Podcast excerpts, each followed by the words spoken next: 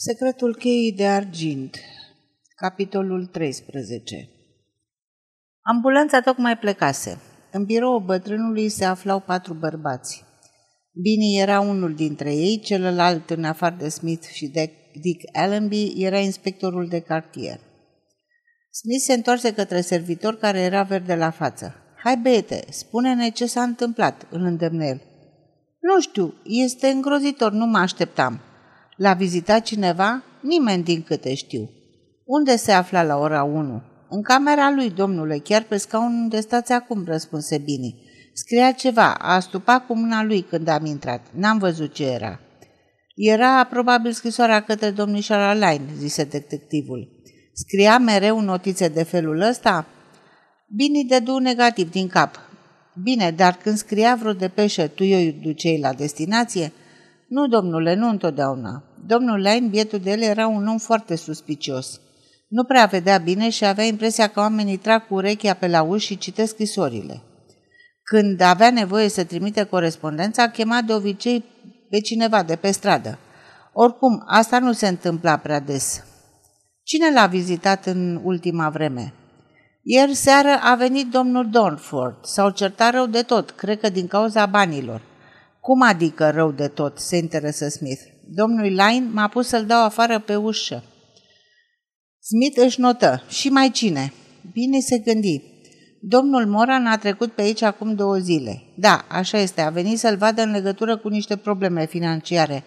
A, da, a fost și domnișoara Lane. În general, nu prea primim atâtea vizite. Smith își notă din nou. Notițele lui erau pline de prescurtări indescifrabile pentru Dick Allenby, care încerca degeaba să priceapă ceva.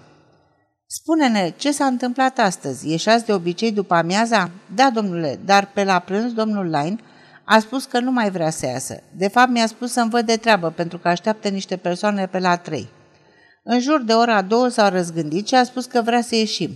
L-am dus cu scaunul pe rotile până în grădină și am citit un proces. Vrei să spui un proces ca la tribunal? Da, domnule, îi plăcea să-i să-i se citească despre cămătarii care își, au, își dau datornicii în judecată. Azi dimineață era vorba de... A, te referi la orice fel de proces penal? Bine în cuvința. A spus ceva când erați în parc? A făcut vreo aluzie? Nu, nimic important. După un sfert de oră mi-a spus să-i ridic gulerul fiindcă era curent.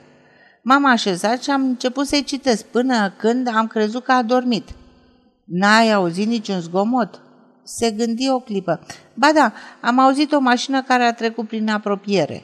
Pentru moment, atât Smith cât și Dick uitaseră de mașina lui Gerard Donford. N-ai auzit nimic asemănător unei împușcături? Bine dădu negativ din cap. Nimic, doar uruitul mașinii. Dar domnul Line nu s-a mișcat, n-a vorbit, n-a scos niciun sunet. Nu, domnule. Smith își sprijini coatele de masă. Și acum aș vrea să fii atent bine. Cam cât timp a trecut de când i-ai vorbit ultima dată domnului Line și până l-am descoperit noi? Cam 10 minute, domnule, zise Bini preocupat. Unul din paznicii parcului i-a dat bună ziua, dar n-a răspuns. Atunci am crezut că a adormit și nu i-am mai citit. Și acum aș vrea să-mi arăți casa, zise Smith ridicându-se. Bini îl conduse mai întâi în bucătărie, care dădea într-un dormitor, îi explică lui Smith că soția lui era la țară, la niște rude, dar asta nu avea nicio importanță pentru Line, deoarece Bini se ocupa acum de toate. Ca să vă spun drept, domnule, soția mea este cam bețivă, se scuze el și mă bucur că nu stă aici. În bucătărie era cam dezordine. Smith văzut ceva pe podea, se aplecă și luă o bucată triunghiulară de sticlă de sub masa de lângă fereastră. Se uită atent și observă că geamul fusese înlocuit de curând. Ce s-a întâmplat aici?" întrebă el. Bine ezită. Știți, domnul Lain nu vrea să se afle despre asta. Acum câteva nopți cineva a spart geamul și a deschis fereastra. Un hoț? Domnul Lain credea că a încercat să pătrundă înăuntru. N-am chemat poliția pentru că nu m-a lăsat, se grăbi el să adauge. Apoi au urcat la etaj, în camera din față. Era o singură cameră mare la fiecare etaj deși fiecare se putea împărți în două, pilind niște uși. Camera de sus fusese dormitorul lui Line, dar nu descoperi nimic deosebit acolo. Inspectorul de cartier cu alți doi oameni ai săi vor face o percheziție prin lucrurile bătrânului. Smith luase cheile din buzunarul victimei. Se uitase deja în safe fără să găsească ceva interesant. Reveniră în birou. Smith căzu pe gânduri, uitându-se fix pe fereastră și bătând cu degetele în masă. Apoi îi spuse ca pentru sine. Americanul ăla care pleacă mâine la New York ne-ar putea ajuta. Ar fi bine să mă consult cu el. Despre cine e vorba se interesă de curios? Despre John Kelly. Este șeful brigăzii de detectiv din Chicago. S-ar putea să ne dea un indiciu. Oricum, merită să încercăm. Se uită la ceas. Mă întreb dacă mai avem vreo veste referitoare la Moran. Mă duc la el acasă, sper să, o găsesc cel pu- să găsesc cel puțin un servitor care să mă lămurească. Eu nu cred, zise Dick. Mi-a spus că pleacă și m-a rugat să am grijă de scrisorile lui. A zis că o să-mi trimită cheia de la apartament. Dacă vrei, te conduc. Îngrijitorul lui Moran le dădu însă o informație foarte prețioasă. Bancherul plecase cu o oră înainte. E sigur?" întrebă Dick neîncrezător. N-a plecat cumva azi dimineață? Omul era foarte bine informat. Nu, domnule. A lipsit toată dimineața, dar practic n-a plecat până în jur de ora trei și jumătate. Dumneavoastră sunteți domnul Allenby, îi se adresă lui Dick. Trebuie să vă trimit o scrisoare. Intră în birou, deschise cutia și scoase un plic ștampilat pe care îl înmână tânărului. Conținea câteva rânduri scrise probabil în grabă și cheia. Am plecat. Bestiile m-au refuzat. Cine sunt bestiile? se întrebă Smith. Cred că se referă la șefii lui. Mai spus că pleacă în vacanță sau, sau cu sau fără acordul lor. Din câte se putea, se putea constata, Moran plecase în grabă. În casă era mare dezordine. Pe marginea patului atârna o vestă în care se afla ceasul său, o tabacheră de aur și aproximativ 10 lire gheață. Își schimbă hainele în fugă și uitase probabil să-și golească buzunarele. Un alt fapt deosebit era că fereastra care dădea spre parc rămăsese deschisă.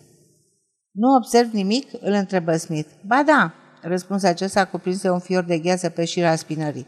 De la fereastră se vedea perfect nu numai parcul, ci și locul exact în care fusese ucis Harvey Line. Smith examina atent podeaua de lângă fereastră, fără să descopere nimic. Trepo, trecu apoi în elegantul dormitor al lui Moran și începu să cotrobe. Când deschise ușa de la dulap, căzu ceva. Noroc că întinse mâna înainte să atingă la, ajungă la podea. Era o pușcă marca Lee Enfield, mai avea una în sertarul de jos, alături de o jumătate de duzină de cutii cilindrice negre și lungi.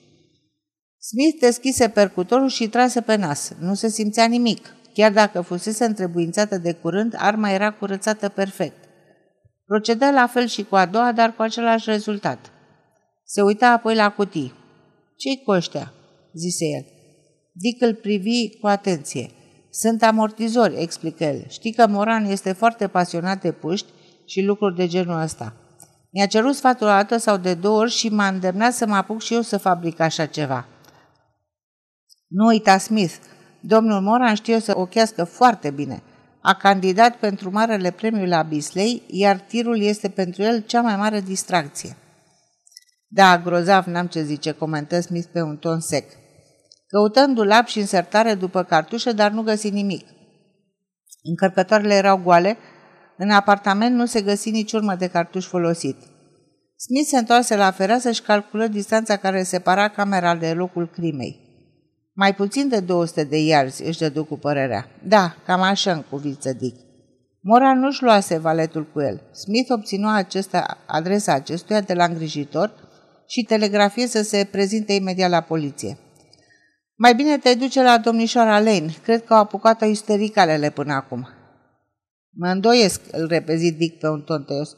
O să trec totuși pe la ea. Tu unde te duci? Smith zâmbi cu subînțeles. Oare de ce vrea să facă pe misteriosul?